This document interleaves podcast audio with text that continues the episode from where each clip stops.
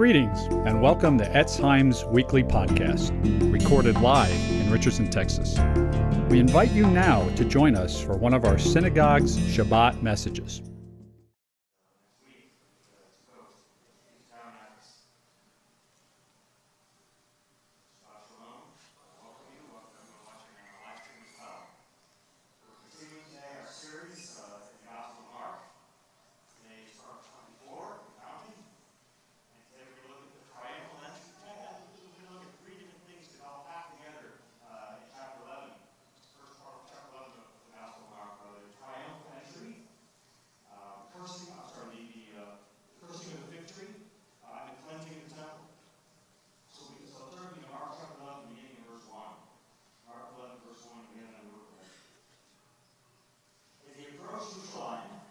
Came to Bethphage and Bethany at the Mount of Olives.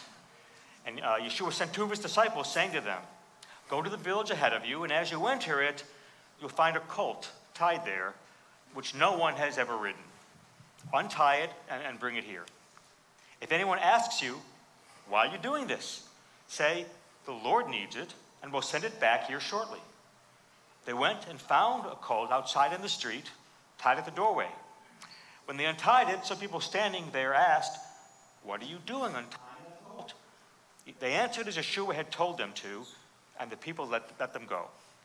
When they brought the colt to Yeshua uh, and cloaks over it, he sat on it. Many people spread their cloaks on the road, uh, while others spread branches uh, that they cut in the fields. Those who went ahead and those who followed shouted, Hosanna! Blessed is he who comes in the name of the Lord. Baruch haba b'shem Adonai. Blessed is the coming kingdom of our father David. Hosanna in the highest heaven. Yeshua entered Jerusalem and went into the temple courts. He looked around at everything, but since it was already late, he went out to Bethany with the twelve. The next day, as they were leaving Bethany, uh, Yeshua was hungry. Seeing in the distance a fig tree in leaf, he went to find out if it had any fruit. When he reached it, he found nothing but leaves because it wasn't the season for figs. Then he said to the tree, May no one ever eat fruit from you again. And his disciples heard him say it. On reaching Jerusalem, Yeshua entered the temple courts and began driving out those who were buying and selling there. He overturned the tables of the money changers and the benches of those selling doves, and wouldn't allow anyone to carry merchandise through the temple courts. And as, and as he taught them, he said, is it not written, My house will be called the house of prayer for all the nations, but you've made it into a den of robbers?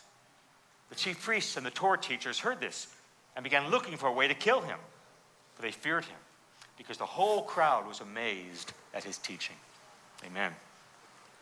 So, on the overhead, we have it here. Let's look at this famous passage under three headings. Number one, the character Yeshua has.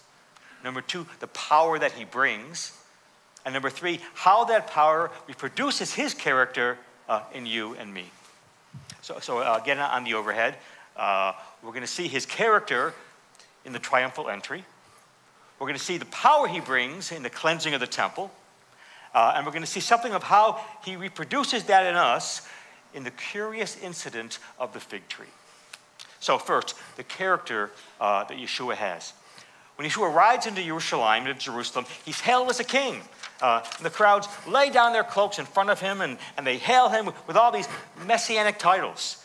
Uh, and the, the, scripture quotes, and they quote scriptures, uh, some very messianic passages. So, for example, uh, when they say Hosanna, the Hebrew there is Hoshiana, uh, and it means save us.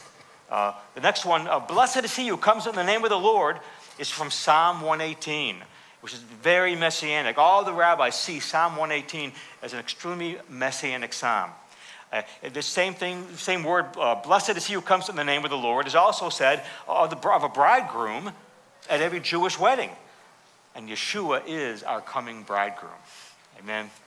It was also the last uh, part of the Hallel Psalms said at, said at Passover. I mean, Yeshua said at his last Pesach Seder, at the Last Supper. And Yeshua and his disciples, his disciples and Yeshua, they would have ended their Pesach Seder by singing this particular psalm, Psalm 118, the last of the Hallel Psalms. And most of all, it was also the last psalm sung by the Levitical choir as the priests were slaughtering the Pesach lambs in the temple on Passover. even as Yeshua was being crucified at the same time as our ultimate Pesach lamb. Hallelujah. Uh, and uh, this psalm contains this very famous messianic phrase from Psalm 118, verse 22. We'll put on the overhead. Uh, the stone the builders rejected has become the cornerstone.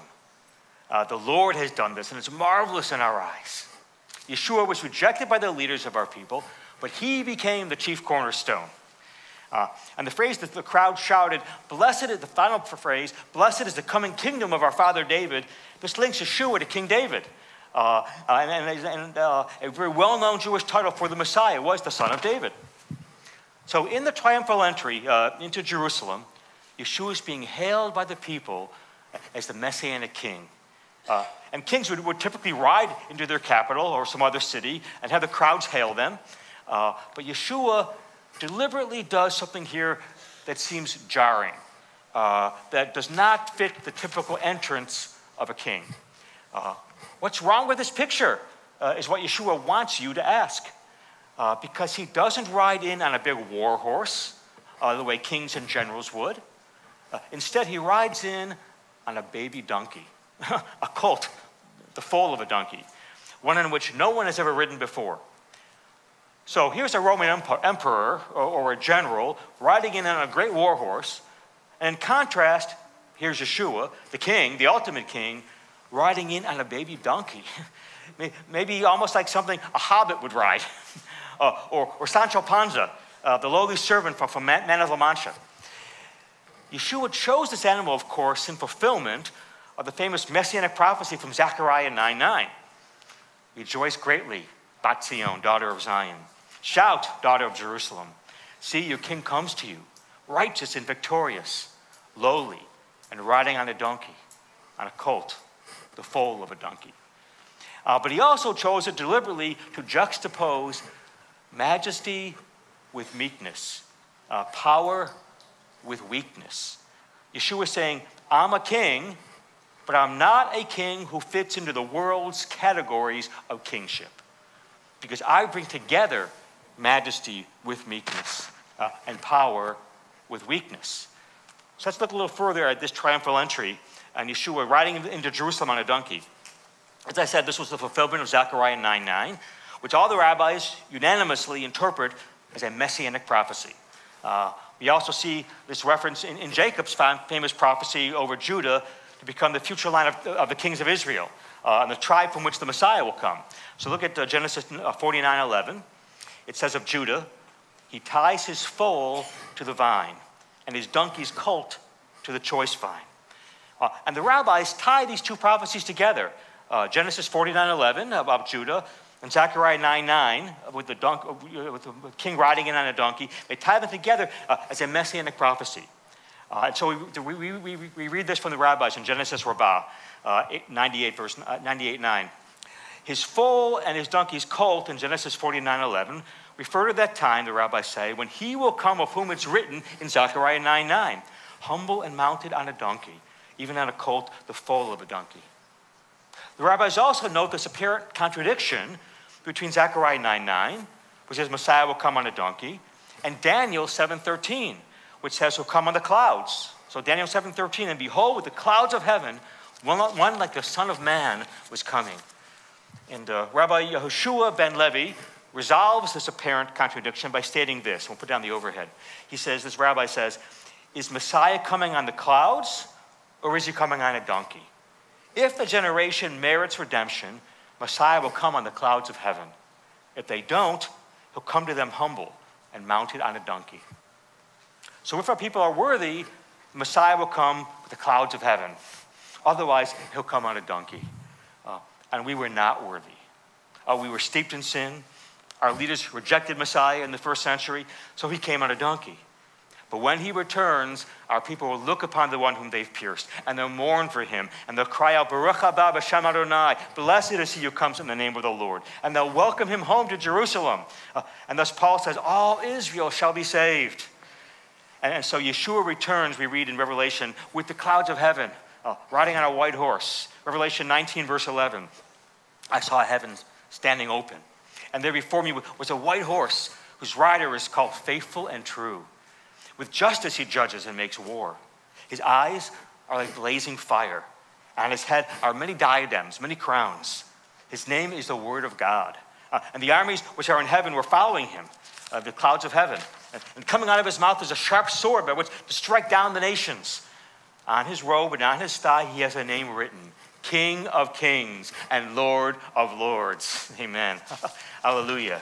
Uh, this contrast between this lowly donkey and this exalted Son of Man on the clouds of heaven reminds me of a famous sermon preached hundreds of years ago in, in 1738 uh, by Jonathan Edwards uh, uh, called The Excellence of Yeshua, of Jesus the Messiah.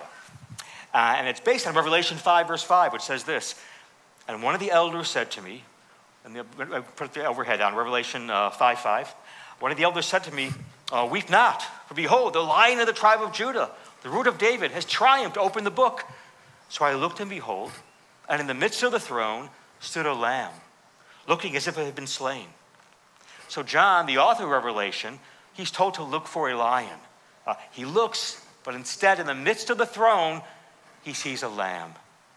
And Jonathan Edwards, in this sermon, he goes on to say this uh, on the overhead. He says, A lion excels in strength and in the majesty of his appearance and voice. A lamb excels in meekness and is sacrificed for human clothing and food.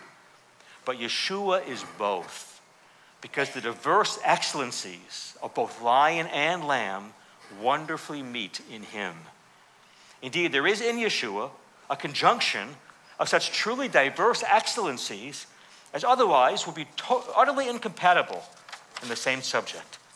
But in Messiah, we meet together, he says, both infinite highness and infinite accessibility infinite justice, but also infinite grace, infinite glory, and at the same time, infinite humility, infinite majesty, and infinite meekness, absolute sovereignty, yet perfect submission, infinite all sufficiency in himself, yet entire trust and dependence on God.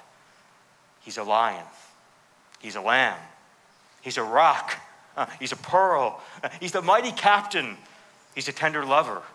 He's a fragile flower. He's a mighty tree of life. Yeshua combines character traits that, that would, would never be combined in any one single person. Uh, the traits that, that we would consider mutually exclusive, even contradictory, uh, he combines them in ways you'd never think could be combined in the same person. Majesty and meekness, power and weakness. There's the character of Yeshua. Uh, that's point number one, the excellence of Yeshua uh, on the overhead. Second, uh, in the cleansing of the temple, now we're going to learn something uh, of the power that Yeshua brings. Verse 15 says, He enters the temple courts, which is the outer temple area. Uh, now, uh, if you enter the temple courts, uh, there were the, I'm sorry, you enter the Temple Mount in the first century, there, there, were these enormous outer courts which King Herod had built before you get into the temple proper. And the first and largest area that you would encounter was the court of the Gentiles the court of the nations, uh, the Goyim, uh, the Ethne. Uh, this was the only place in the temple area where the non Jews were allowed to go. It was the largest of all the divisions in the temple, uh, and you had to go through it to, to get to the rest. and contrary to God's law, it was the place where all the business operations of the temple were set up. And what a mammoth operation it was. Because when you walked in, you would have seen literally thousands of people buying and selling sacrificial animals uh, at hundreds of locations. You also see hundreds of foreign uh, currency money changers. Josephus tells us that in a typical Pesach week in, in, in Yeshua's time, over a quarter million, over 250,000 lambs were bought and sold and sacrificed in these temple courts. Have you ever seen how, for example, how tumultuous uh, and loud and chaotic our own financial trading floors are, like the New York Stock Exchange or the Chicago uh, Commodities Exchange? Well, it's probably nothing compared to the first century temple courts. this, and this was the place, ironically, this was the place where the Gentiles were supposed to find God. This was the place where the Gentiles were supposed to pray. And so, what does Yeshua do? Look at Mark 11, verse 15. Yeshua entered the temple courts and began driving out those who were buying and selling there. He overturned the tables of the money changers uh, and the benches of those selling doves, and wouldn't allow merchandise to be carried through the temple courts. Yeshua, he starts overturning the furniture and throwing the tables over. Uh, Mark 11, 17. And as he taught them, he said, Is it not written, My house will be called a house of prayer for all the nations, but you've made it into a robber's den. And this absolutely shocked the priests and the scribes and all those listening and watching. Why? Well, on the, on the one hand, it was a popular belief that when the Messiah would show up, he would, he would purge the temple of foreigners. But here, Yeshua is being an advocate for them. He's restoring the place for the Gentiles to come and to pray and to seek the Lord. You know, so we modern people, we like that about Yeshua, right? And many of you are, are from the nations. Uh, so we like this aspect. Uh, but what he was doing was even more radical than that. Uh, because he's foreshadowing that through his death and resurrection, the Gentiles now can go directly to God and are grafted into the natural olive tree of Israel. They're adopted sons and daughters. Uh, they're brought near, and they become part of the commonwealth of Israel. Amen. And the Israelites, uh, seeing and hearing Yeshua, uh, knowing the history of the tabernacle and the temple, they're shocked by his actions and his statements. So, first of all, they're shocked because he's letting the Gentiles in, contrary to, their expectations. Secondly, we remember this is Pesach week, this is Passover week.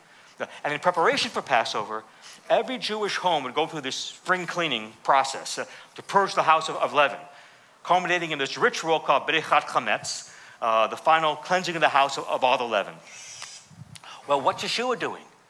He's going to his father's house, and he's performing the ceremony of Bedikat Chametz. He's cleansing his father's house of all the leaven. he's purging the temple from the profane commercialism and corruption that it had fallen into. He's sweeping out his father's house in preparation for Passover. And third, he's also prophetically entering the temple in fulfillment of Malachi 3, verse 1, which says, Behold, says the Lord, I'm going to send my messenger uh, to clear the way before me. The Lord whom you seek will suddenly come to his temple, even the messenger of the covenant in whom you delight. Behold, he's coming, says the Lord. The rabbis unanimously see this Malachi passage as a messianic prophecy. Messiah will suddenly come to his temple. This is exactly what Yeshua did. And notice the text actually says the Lord himself will come into his temple. Yeshua is the divine Lord in the flesh, God incarnate. Now, the Sadducees and the priests, they had become very corrupt and allowed all this commerce in the temple and the charging of exorbitant prices. And, and of course, they skimmed a hefty profit off the top, greatly enriching the Sadducees and the priests who controlled the temple. But Yeshua cleansing the temple also fulfills another prophecy from the book of Malachi, where it describes how the Messiah will bring a refining fire to the temple to purify the corrupt priest, priesthood. So look at Malachi 3, verse 3. He sits as the smelter and purifier of silver. He'll purify the sons of Levi, the priests, and refine them like gold and silver, so that they may be presented to the, Lord offerings in righteousness. Now, the history of the temple and the tabernacle actually starts way back in the Garden of Eden, because the Garden of Eden was the ultimate sanctuary. It was where the presence of God dwelt. And it was a paradise. Why? Because the presence of God was there. Because in the presence of God, death, decay, deformity, evil, uh, imperfection cannot exist. It can't exist. In, in God's presence is shalom absolute flourishing, total fulfillment and peace uh, and harmony, complete love and joy. Uh, that was the sanctuary. Uh, but when we, we uh, decided to, to build our own lives on other things instead of God, when we decided to center our lives on other things and not God, and to look to other things for our ultimate meaning and significance, when we did that, we lost the sanctuary. Uh, we left the sanctuary. Uh, we, were, we were shut out of the sanctuary, and as Adam and Eve uh, left the sanctuary of God's presence and the presence of God in the Garden of Eden, they turned around and they saw at the door, at the gate, what? Genesis 3, verse 24. After the Lord God drove the man out, he placed on the east side of the Garden of Eden the cherubim, uh, the cherubim, and a flaming sword, flashing back and forth to guard the way to the Etz Chaim, to the tree of life. The Lord placed this flaming sword flashing back and forth at the entrance of the garden. This is the sword that no one could ever escape. No one could ever get through or, or around or under. The sword barred the way back into paradise, uh, back into the presence of God. What's that all about? Here's what, here's what it's about. Because we built our lives on other things uh, power, status, acclaim, popularity, pleasure, politics, peace, uh, wealth, uh, ethnicity, family. When you make those anything else into, into an ultimate thing, that's what causes all the wars and conflicts and resentment and jealousy and violence and injustice and exploitation in this world. Turning from God has had horrendous consequences. Uh, we've trampled each other. Uh, we've trampled on this world. Uh, and it's not enough just to say, I'm sorry, Lord. Can I now get back into your presence? If you've been wronged, I mean, really wronged, you've been, for example, the victim of a major crime, or if someone has really wronged you, or really abused you, or harmed you, and you've suffered, if you suffered serious violence, and the perpetrator comes and says, Sorry, can't we just let it go? You say no. that would be unjust. I'm not talking about vindictiveness or bitterness or vengeance. Uh, if you've really been wronged, you know that the guilty party saying sorry is not enough. Something more is required. Some kind of costly payment has to be made to put things right. And that's what the flaming sword is it's the sword of eternal justice. No one can get back into the presence of God unless you go under that sword, unless you pay for what's happened. But who can survive that? Who could survive the sword? So it looks like we'll never get back into God's presence. And that question, who could survive the sword? How will we ever get back into the presence of God? That question remains despite the fact that God established the tabernacle and the temple. You know, at the back of the tabernacle and the temple uh, was this uh, cube shaped compartment uh, uh, walled, off by, by, a thick veil uh, of the Holy of Holies. And in the Holy of Holies uh, was the Ark of the Covenant and the mercy seat where the Shekinah glory of God, God's presence dwelt. And it was dangerous to us. And the thick veil closed it off. And only once a year, on Yom Kippur, which we've just completed, only one person, the Kohen Hagadol, the high priest, he could enter in, but only after extensive ritual cleansings and only after he carried his own blood sacrifice. Why the need for blood sacrifice? Because there's no way back into God's presence without going under the sword.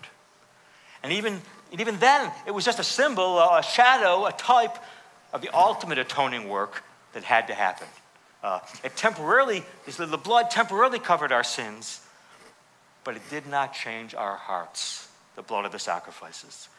So, how are we ever going to get back into God's presence? How will we ever get back into paradise? And yet, in spite of the fact that no one could figure out uh, uh, what, to, what to do about that sword, the prophets kept on prophesying that someday the glory of God would cover the earth as the waters cover the sea.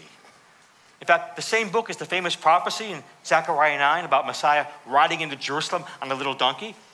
Zechariah first says in Zechariah 9 9, See, your king comes to you, righteous and victorious, riding on a donkey, on a colt, the foal of a donkey. But then, at the end of his prophecy, Zechariah says this in Zechariah 14 21. He says, Every pot in Jerusalem and Judah will be holy to the Lord Almighty. And all who come to sacrifice will take some of the pots and cook in them. In the temple, there, there were these sacred pots that, that were only allowed to be used uh, in that holy spot. But Zechariah says someday every pot in every kitchen in Jerusalem and Judah will be as holy as those sacred temple vessels. In other words, the whole world will become a holy of holies. The whole world will be filled with the glory and the presence of God again. And do you know what that'll mean? You know that when the crowd waved those, those palm branches, when Yeshua entered Jerusalem, what it meant? This was a, a ceremony, a practice done to welcome a king. And in the days of the Maccabees, it was a symbol of Jewish independence. And it also evokes some amazing biblical prophecies about the return of the king, uh, the return of God's presence. We read this in, in Psalm 96, verse 12. The trees of the forest will sing for joy before the Lord when he comes to rule the earth. In Isaiah 55, 12, the mountains and the hills will burst into song before you, and all the trees in the field will clap their hands. You know, if you put seeds into a pot of soil and then put it in the dark, uh, away from the sun, the seeds just sort of sleep. Uh, they cannot erupt into all their potentialities. But if you bring it out into the presence of the sun, it explodes with life and growth. What the Bible is saying is that everything in this world, uh, the plants, the trees, the rocks, they're sleeping. They're just shadows of what they'll be in the full orbed presence of God. They're just shadows right now. Uh, but when the presence of God and the person of Yeshua the Messiah covers the earth again, even the trees and the hills are going to clap and dance and sing, so alive they, they will be. And if the trees and the hills in the presence of God were able to clap and dance, what will you and I be able to do? What will we be like? On the overhead, uh, C.S. Lewis says this We want something else which could hardly be, be put into words. That's why in the oldest stories, we peopled our air and earth and water with nymphs and elves. That's why our lifelong longing to be reunited with something uh, in the universe from which we feel cut off is no mere neurotic fantasy, but the truest index of our real situation. For if we take the scripture seriously, God will one day give us the morning star. The trees and the hills will sing with us. And so the ancient myths and poetry, so false as history, may be truth as prophecy. The Messiah, when he returns, he's going to bring this. Yeshua is going to bring back the glory of God. He is the ultimate priest, according to the order of Melchizedek. He is the ultimate temple because he mediates the presence of God for us. God's presence will surround uh, and envelop uh, and immerse us when Yeshua returns, like the water covers the sea. We'll be healed. This is what Zechariah and Isaiah and all the prophets promise. But now, what about that sword? What about the sword? Uh, and now we know. Because the book of Isaiah says about the Messiah in, in Isaiah 53, verse 8, but he was cut off from the land of the living. For the transgression of my people, he was punished. Why is it when, when John in the book of Revelation looks at the throne of God, the place of ultimate power in the universe, there on the throne of the universe is a slaughtered lamb the greatest image of weakness and vulnerability possible. A slaughtered lamb. Why? Because this is the greatest kingly triumph in the history of the cosmos. When Yeshua went under the sword, the sword smote him and broke his body. But at the same time, it broke itself. Because the Bible talks about the death of death in the death of Yeshua. He took the sword for you and me. He took it.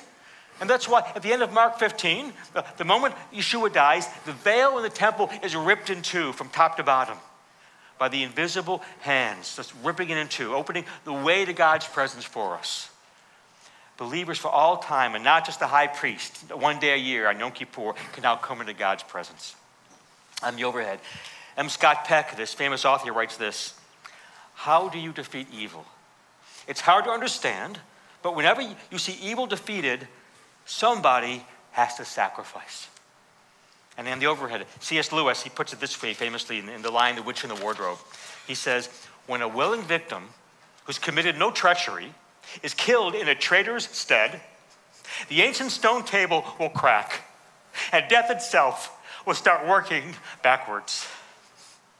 And finally, in the overhead, as one poet puts it, the terrors of God's wrath with me have nothing to do my Savior's obedience and blood hides all my transgressions from view. That is the power of Yeshua, the power of the fullness of his transforming presence when he returns.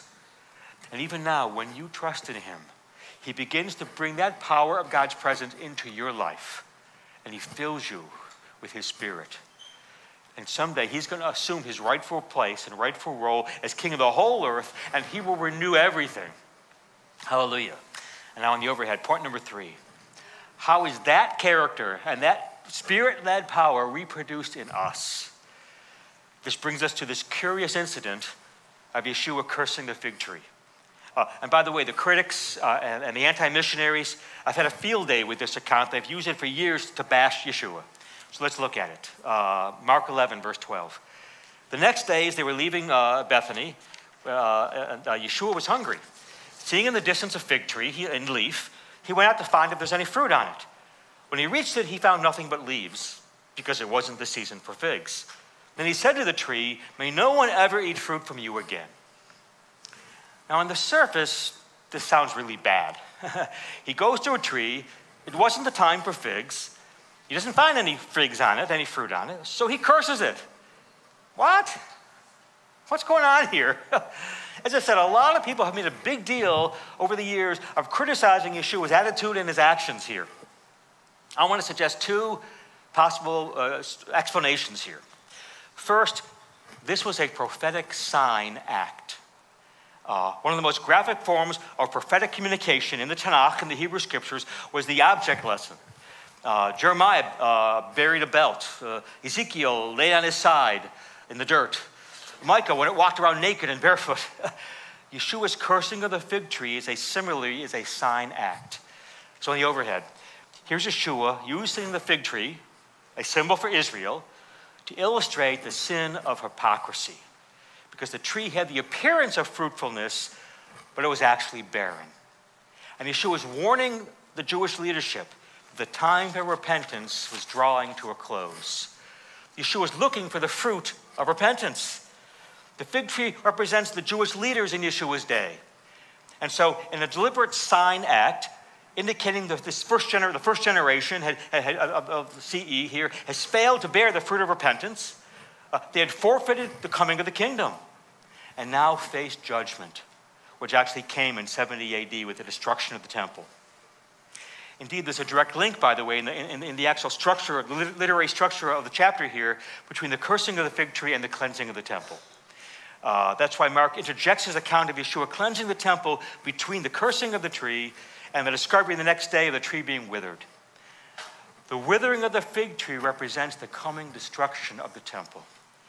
So that's one explanation of this passage. Here's a second one, and it's this Yeshua is really not doing anything to the fig tree. Rather, he's getting into your face and mine. He's not really dealing with the fig tree, he's dealing with us. And to understand this, we have to recognize there were two kinds of fruit uh, that fig trees bore. Uh, and as, as the leaves were first starting to come in, before the figs came, the trees had these little nodules on them, little nubs in the Hebrew called pagim. Uh, and these pagim were edible. And indeed, they were a favorite food of hungry travelers. So Yeshua sees a fig tree and leaf. He walks over to it expecting to find these pagim, the, these little nubs. And if, you, and, he, and, and if you found none, you knew something. You knew that the tree was diseased. Uh, there was something wrong with it. It looked okay from, from a distance uh, with all the leaves on it, but if it's not producing these little, little nubs, it's diseased, it's dying on the inside. And that's what Yeshua is saying. He's simply pronouncing what had already occurred in the tree. Look where this happens. Again, between verses 11 and 15, between Yeshua's first coming to the temple to observe it, and his returning the next day when he cleanses the temple. So what's happening is Yeshua is giving us a parable with this fig tree, a parable against hollow religiosity. He's saying this Yeshua is about to walk into a place, the temple, that, that religiously is very, very busy. And to bring this home, despite how relatively small we are, we here at Etz we're also very busy. And most congregations are very busy. Uh, so many things to do, so much ministry, lots of noise, lots of coming and going, uh, lots of transactions, but at the temple in Jerusalem, there was no true spirituality in it.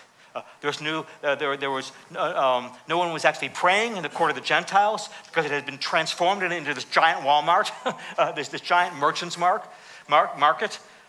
And Yeshua is now saying this to us today. If I, Yeshua, have brought the presence of God into your life, if through me, the ultimate priest, the ultimate sacrifice, your life is now a temple of the Holy Spirit. If you're now filled with the very presence of the God of the universe Himself, if that's really in your life, then I want more out of you than just busyness. I want more than just activity. There should be more than just, I read my Bible today and I said my prayers. Yeshua is asking us today are you changing in your character? Are you being internally transformed? Are you becoming less anxious and fearful uh, that, that God won't properly direct your life the way you want? Are you overcoming anger? Are you growing in long suffering and self control? Are you dying to self? Are you crucifying your ego, becoming less self centered, less self focused? Are you humbling yourself and repenting of your pride? Is it obvious to the people you know, uh, that, that uh, the people you know the best, that you have radically changed to the very core of your being? That there's been a dynamic change in your very character? Or are you just busy? Busy with all your religious activities?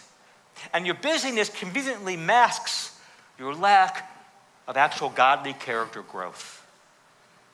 So, how do you know that Yeshua is, is reproducing his character in you? Well, Jonathan Edwards, in this par- that same sermon, he says this on the overhead. He says, The paradoxical character of Yeshua, this, this combining of traits that ordinarily you'd never see combined in any one person, they'll begin to be reproduced in you. That's how you know you're not just becoming a nicer person or, or a more disciplined person or a more moral person, but you're actually having the life of Yeshua reproduced in you. So here, here's an example. Uh, now, temperamentally, you have different types of people. You've got extroverts, you've got introverts. You have thinkers and you have uh, feelers. You have decisive people and, and process people. People who, who are naturally predisposed to, to one set of character traits or another. But do you recognize the unique kind of character that Yeshua would produce? It's because of the gospel. Every other religion says you're saved, uh, you're connected to God by your moral striving, Every other religion says, do this uh, and you'll live. Live up to these standards, then you'll have enlightenment or God consciousness or, or blessing. Live up to these standards and you'll be saved.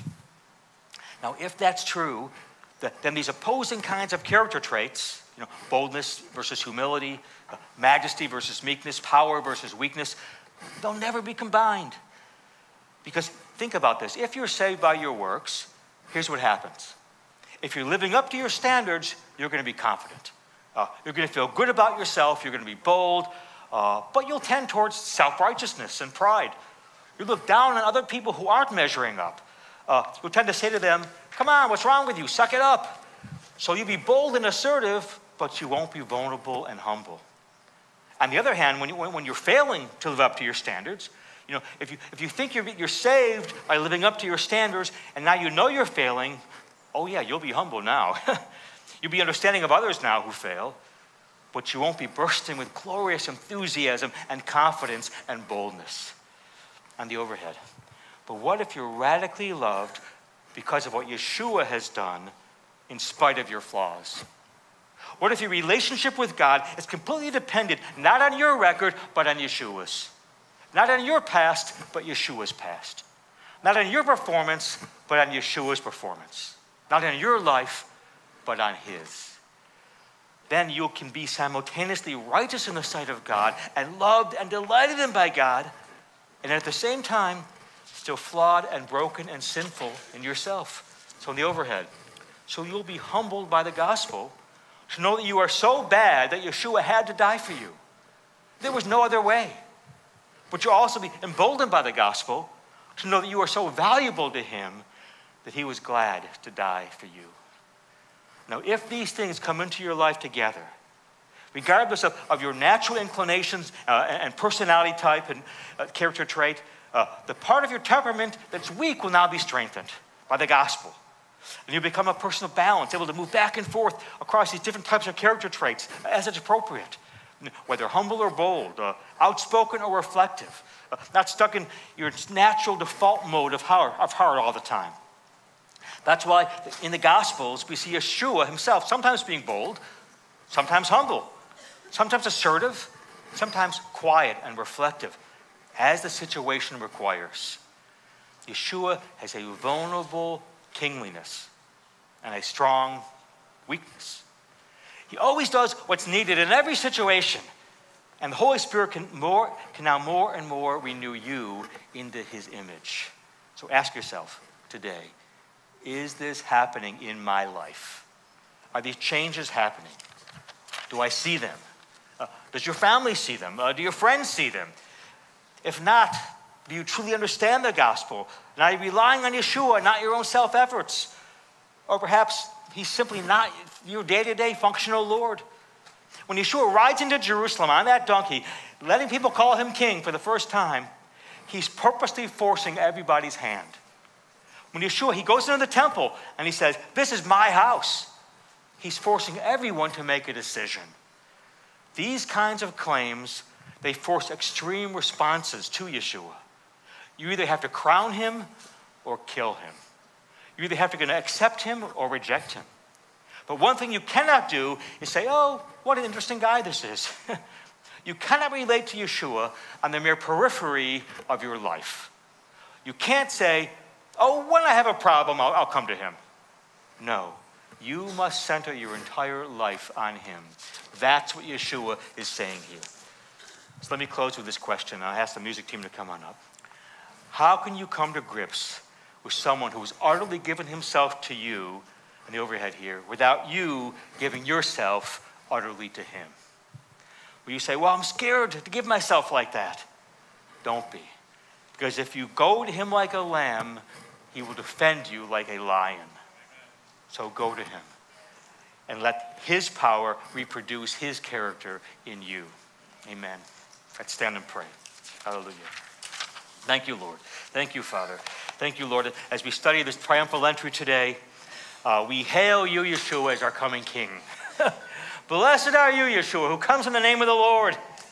Yeshua, you are the Lord. you are the stone the builders rejected, which has become the cornerstone, the cornerstone of the kingdom through your death and resurrection. You went into Jerusalem, Lord, at the first time on a lowly donkey, but you are returning the second time on a great white war horse where every knee will bow and every tongue confess that you, Yeshua, our Lord, to the glory of God the Father. When you return triumphant, Yeshua, as the King of kings and Lord of lords, we, your Jewish people, all of us, will look upon you, the one we've pierced, and mourn for you as one mourns for an only son. And all Israel will acknowledge you and cry out, Baruch haba b'shem. Blessed is he who comes in the name of the Lord. And thus all Israel shall be saved. Thank you, Yeshua. You are our high priest. You are our temple and our tabernacle, mediating the presence of the Father as we enter into his courts. And like the fig tree, Lord, you now are looking for fruit in our lives. You're looking for the fruit of repentance in us, the fruit of repentance in our, in our very lives. So, Lord, help me not to get caught up uh, in busyness and, and religiosity, but to truly seek your face, Yeshua, to make you the center of my life, to dwell in your presence and by doing so, be transformed more and more into your character and likeness and image. We pray this in your name, Yeshua. Amen. Shabbat Shalom.